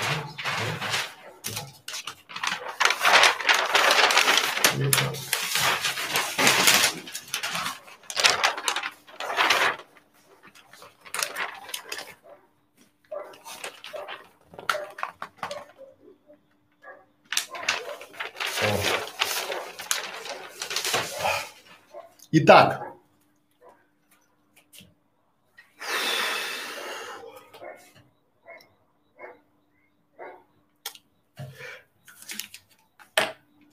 Как сделать профессиональную локацию для съемок кулинарных видео? Хороший вопрос, он нам знаком. Мы делали кулинарную локацию, и сейчас я вам расскажу и покажу, как правильно эту локацию сделать с наименьшим бюджетом. То есть, как сделать локацию для кулинарного канала и не очень много тратить. Давайте начнем с ошибок. Первая ошибка, которую мы начинали совершать, мы начинали искать крутую локацию, крутую кухню. Это очень дорого, это очень трудозатратно, просто, да, потому что эта кухня должна быть нежилая, неживая. То есть там должны просто сниматься видео. Найти такую кухню или локацию это очень и очень дорого. Это раз. Второе. Опять наши ошибки. Мы пытались произвести там Второе, вторая наша ошибка. Мы пытались сделать какую-то дорогую локацию, а, э, какие-то камеры поставить хорошие, там вот эти все э, рейлинги поставить. Это все вот э, хорошие камеры, там, да, свет, опять дорого. Поймите, что э, люди приходят к вам за вашим видеоконтентом кулинарным, да. Первое, это чтобы посмотреть. Люди очень хотят процесс. Второе, они приходят на автора, на вас как на героя. И только третье, там им важно, что локация. Например, вот очень показательный пример, который я привожу своим клиентам. Как это звучит? Сейчас, секунду. Вот. Например, как это звучит? А, мы проводили эксперимент, и мы спрашивали у зрителей на канале, а, просили их описать, что было на локации. Ну, то есть какие там были там вазочки, какие были там цветы, какого цвета была кухня, какая э, доска там, какой бренд ножей. И все плавали, все плавали. Почему? Просто, друзья мои, потому что люди, то есть мозг не запоминает, что важно. Ну, там, да, вот вы думаете, что важно э, локация, там, да, там вот эти рюшечки. Мы так упарились, я вам честно говорю. Мы там покупали в эти банки, бутылки, там разные, там цветочки, там это все трэш. Те затраты, которые вы понесете, создавая профессиональную локацию, это будут фатальные затраты. И я знаю очень много каналов, которые начинали и заканчивали в один месяц. Что это значит? У них львиная часть бюджета была на локацию, то есть на ту, на то место, где они снимали. Почему? Многие берут, ставят на кухне, там свет выставляют, правильно локацию, там, да, там пятый, там э, ставят софтбоксы, там верхние части, там все это ставят, ставят, ставят, делают. А дальше что? Вы снимаете ролик, ну пусть вы снимаете там три часа, пять часов, пусть целый день, а потом вы это убираете. Вам надоест, вот я вам честно говорю, потому что вы, как поймете, что для съемки одного ролика вы сначала будете упахиваться и ставить локацию там 6 часов, а потом вы будете час ее разбирать, то так все удовольствие. Мы ленивые, люди ленивые. Но мы нашли элегантное решение, и я сейчас э, с вами этим решением поделюсь. Мы взяли, арендовали квартиру. В этой квартире Заметьте, мы не брали кухню. Вы не найдете э, большую пустую кухню, э, ну или это будет очень дорого. Мы просто арендовали комнату. Вот так. Это была комната. Очень важно, чтобы здесь было, допустим, окно закрыто. То есть мы его заклеиваем. Окно, на, вот эта комната была, мы это окно заклеили просто фольгой. Оно глухое стало. Почему? Потому что окна это зло. У вас должен быть стабильный свет всегда. То есть у вас локация должна быть готова к съемкам всегда. Утром, днем, вечером, там, да, вот свет должен быть только искусственный, никакого естественного света слова вообще. Дальше. Мы сделали ее пустой, то есть мы вынесли вообще все, всю мебель. Дальше мы эту часть, вот эту стену, мы оббили вагонкой. И эту стену мы оббили вагонкой. То есть у нас здесь вагонка и здесь вагонка. Причем мы вагонку об, обшивали, знаете, то есть там же нет нагрузки. Мы просто поставили брусочки и на брусочки нашили. То есть у нас вот эта стена была, эта стена и эта стена. Почему? Потому что эту часть, вот где дверь, она не нужна, она не снята. То есть у нас камера основная была, вот она шла, общий план, вот так, да? То есть здесь поставили столешницу большую, а здесь у нас был почти метр, там даже больше, по-моему. Вот так, да? Тут большая столешница, здесь вот так камера, здесь вторая камера. Давайте камеру другим светом подсвечу.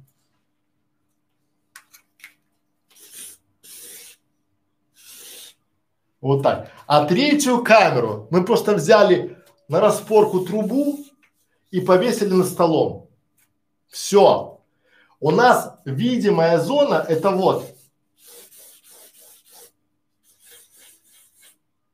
И вот здесь автор стоит. Комната. А теперь смотрите, у нас вот здесь вот огромное количество места.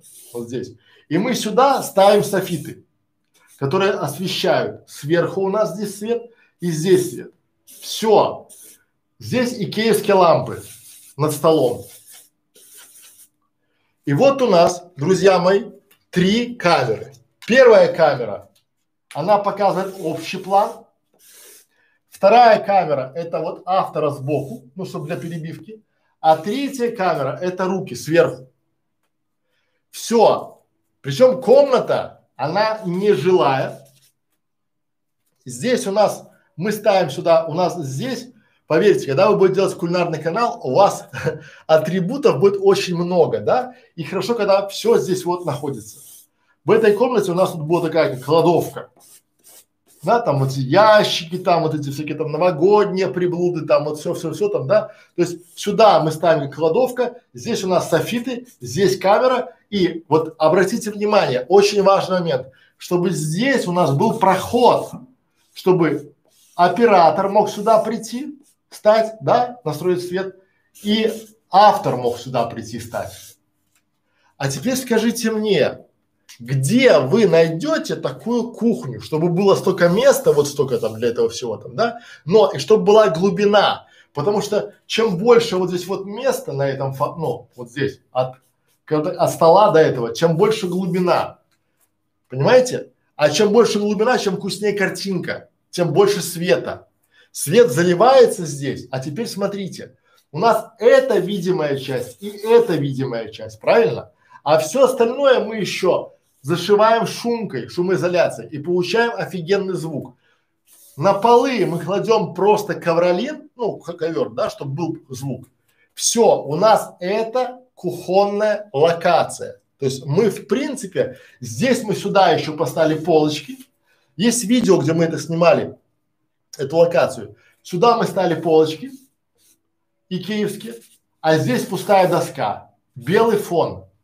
Мы взяли обычную вагонку. Эту вагонку покрасили просто такой, как это, полупрозрачной белой краской и сделали такой а скандинавский минимализм. Все. Зачем вам эти шкафы на заднем фоне, я не понимаю, потому что люди приходят сюда, и вот у нас локация. Более того, в эту локацию вы ставите обязательно, знаете, есть такой э, поворотный стол. Потому что люди, э, вот это вкус еды, то есть мы ставим сюда поворотный стол и снимаем там крупный план. Отсюда, отсюда, отсюда. Все, а теперь смотрите самое вкусное. Вы нанимаете один раз классного светотехника. Он вам, когда у вас все стабильно и не меняется, выставляет свет, выставляет камеры и выставляет здесь все. Все, здесь вы, потолки у вас, да, вот здесь, вы, мы показывали там пример, я вам скину ссылочку ниже будет, да, как мы делали релинги, ну, куда подвешивали. Мы просто брали обычные сантехнические трубы, вешали их на распорке на потолок и все. И у нас, потому что люди не видят всего остального, они видят только этот угол, да, и стол. У вас есть место для маневра, на полочках у вас то, что вы, то есть вы делаете какой-то стрим, пожалуйста. У вас есть возражение, вы говорите, стойте, стойте, стойте, а куда же плиту? Я же на плиту. Мы купили специальную плитку, очень красивую, электрическую. Поставили, вот у нас здесь стол, стол. Мы просто взяли большой дубовый щит, да, там, по-моему, метр двадцать шириной и два метра длиной, два, два тридцать, наверное, да вот сюда поставили, чтобы был проход. Все. Смотрите, ваша локация, кухонная локация, это не полностью вся кухня, а то место, которое снимает вот эта камера основная. Вас как автора снимает, да? Вторая камера, она не обязательно, но желательно, потому что на монтаже вы всегда сможете прибиваться. Ну, делать то есть перебивки там пам-пам-пам-пам. Верхняя камера тоже хорошо, когда снимает, руки когда снимает, потому что очень часто бывает, люди приходят в процесс. И вы снима, одновременно запускаете эту камеру, эту камеру, эту камеру, все. Все пошло, а дальше уже дело монтажера. Монтажер уже просто берет и это все потом сводит воедино. Понимаете? Здесь у вас, у нас под столом была аппаратная, там, да, там вот эти микшера, пульты, там компьютеры, все дела да, все, большой широкий стол, угол, больше ничего. Все, дверь закрывается, шумоизоляция здесь, здесь стена, шумоизоляция, все, друзья мои. Вот я сейчас с вами говорю, у меня вот я сейчас, да, есть стена вот эта и угол. Но вы не видите, вот мне же не надо вся комната, чтобы была классно отделана. Мне хватает одного угла и доска. То же самое и вы. Вы начинаете и заканчиваете. Когда вы начинаете делать вместо одного угла, вы делаете всю комнату шикарно. А вдруг, а вдруг у вас не хватит денег. Понимаете? А дальше, когда вам надо будет поменять локации, просто взяли с обрешетки, э, сняли вагонку, повесили, допустим, там, не знаю, э, другую стену, какую-то картину, полочки поставили там, да, то есть все. Но чем больше тут глубина, тем лучше. Я сейчас понимаю, что я бы, если бы заново проектировал, я бы сюда поставил метра два, да, то есть, потому что вот это место я перенес бы, снял бы не трехкомнатную квартиру, а четырех, я бы сделал в одной комнате склад, всего этого. А сюда бы сделал глубже еще, тогда было бы хорошо. С потолками, вам могут говорить, что типа там потолки, там все, друзья мои. Если вы сделаете для начала вот такую локацию, то у вас все будет хорошо. Домашнее здание. Домашка. Подойдите сейчас в комнату, в вашу комнату, желательно, чтобы она прямоугольная была и просто нарисуйте план-схему, как бы вы расставили где и что. Посчитайте бюджет. Я вам открою тайну, нам вся бюджет на обустройство вышел, мы даже считали порядка 150 тысяч рублей. Это же со всеми уже там, со светом, совсем, совсем. То есть мы сделали кухонную локацию за 150 тысяч рублей под ключ. Уже вообще там, да, со столами, со стенами, со всеми делами, с плитами со всеми. Поэтому, друзья мои, это можно удешевить. Все всегда можно, то есть вы сначала сделайте себе минимум, а потом можно это наращивать. Пора барабан. Так. Остались у нас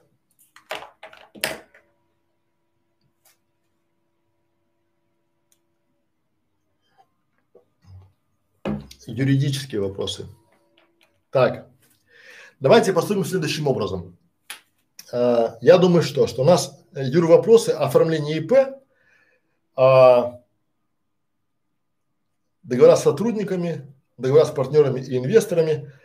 Мы перейдем к ним. Я думаю, как? Я просто возьму сейчас, чтобы не быть голословным, я просто возьму эти свои договора и запишу по каждому. То есть я по а, оформлению ИП запишу видео, по договорам с сотрудниками запишу видео, да, договора с партнерами запишу видео и с инвесторами. То есть по каждому я возьму просто договор, попишу э, и на видео отдельном по этому договору, по пунктам вам, как правило, пройдусь и объясню, почему этот пункт важен и чем он важен, почему вы должны его включить и почему выключить. Это будет более интересно, да, вот. И закончим, я думаю, на видео каким видео могут отказать в показе Google рекламы. Тем, кто досидел до конца, я бы хотел сейчас открыть такую интересную, интересную тайну. Дело в том, что когда вы снимаете свое видео, вы допускаете одну ошибку. Вы не ставите там значок. Значок так и называется 6 плюс или 12 плюс. На протяжении всего видео у вас должен быть значок, который показывает, а, какой аудитории можно смотреть ваше видео. Так вот, если вы не ставите этот значок, то, скорее всего, на территории Российской Федерации ваше видео в рекламе будет отказано. То есть потому что э, вы нарушаете правила и законы. Дело в том, что по закону Российской Федерации видео, в которых не стоит на протяжении всего видео такой значок, могут быть, э, не могут быть э, присутствовать в рекламной сети. Поэтому вы очень часто допускаете глобальную ошибку. Вы делаете классное видео, потом приходите в Google рекламу, в Google AdSense и удивляетесь, почему у вас не а, допускается ваше видео к рекламе. А дальше у вас два варианта. Либо переделать видео заново и ставить туда 6 плюс, либо рекламироваться на э, другие страны, кроме России. Поэтому очень важно, э, если у вас нет этого значка, пусть он будет полупрозрачный, как это сделано у нас, но он должен быть. Вот если этого значка нет, то вы в принципе пролете. Дальше. Обратите внимание, ко мне приходят очень часто клиенты и а, с таким опломбом спрашивают там типа, да я, да вот там, да, да. Я вижу, что у них есть цель, что они думают, что они будут там медицинский контент, либо какой-то там финансовый контент, э, либо там бизнес-контент рекламировать в Google рекламе, а я знаю, что им откажут. Сейчас я не буду перечислять э, те блоки э, или те э, тематики, те видео, которые э, по-любому откажут, это есть в правилах Google рекламы, почитайте. Но как правильно сделать? Перед тем, как начинать делать серию видео и рассчитывать на то, что вы будете делать это все в Google рекламе, запишите одно видео. И попробуйте не снимать там 50 видео там или 60, а попробуйте дать на это видео рекламу. Вот на именно на свое видео. Вы э, поймете, пропустит ее Google реклама или нет. Второй момент. То, что сейчас пропустили, не гарантирует, что пропустят завтра. Правила меняются в одностороннем порядке. И если у вас это видео рекламировалось вчера, а сегодня нет, то вы можете жаловаться только сами себе. Google постоянно закрывает всевозможные лазейки там, да, в формате рекламы. Почему? Чтобы вы не вводили в заблуждение. То есть, если вы обещаете там быстрое обогащение, либо там какой-то там, не знаю, супер способ там извести там родинки, бородавки, там что-то еще, там лишай, там, да, гадание сейчас подходит под эту метлу, там все. То есть, вся эта история, она будет гайки закручиваться. Поэтому самый лучший способ. Запишите то видео, которое вы бы хотели, чтобы у вас было на канале, либо по этой тематике. Попробуйте разместить его в Google рекламе. А то, как разместить, у нас есть целые мастер-классы. Да? Запустите на него рекламу. А, модерация объявлений проходит быстро, там, в течение суток пройдет. Но вы а, не совершите самую главную ошибку. Многие начинают а, сначала снимать видео, а потом пытаются рекламировать его через Google AdSense. Они, они, авторы каналов, слушают людей, которые не практики, а теоретики. То есть люди, то есть мы делаем одну рекламную кампанию в день минимум на Google. И мы знаем, что проходит, что не проходит, но мы также знаем, что меняется постоянно, регулярно, и мы ничего не можем все поделать. Таковы правила. Правила игры, правила рекламы. Поэтому с самого начала прежде чем вваливать бюджеты в развитие своего канала, слушать там теоретики, которые типа, ой, ерунда, мы там сначала рекламу закупим там, да, самое еще попробуйте одно ваше видео, ну, одно-два, и потом сделайте выводы. А я на этом с вами прощаюсь. Спасибо за внимание, спасибо, что приходили, что смотрели. Вот, самая полезная, полнообъемная информация только на вашем канале, спасибо, пожалуйста. Вот, а, Пишите нам вопросы, если есть. А, приходите к нам на канал. У нас новая шапочка на канале. Поздравьте нас. На сим, друзья, я с вами прощаюсь. Спасибо за внимание. Спасибо, что приходили. До свидания.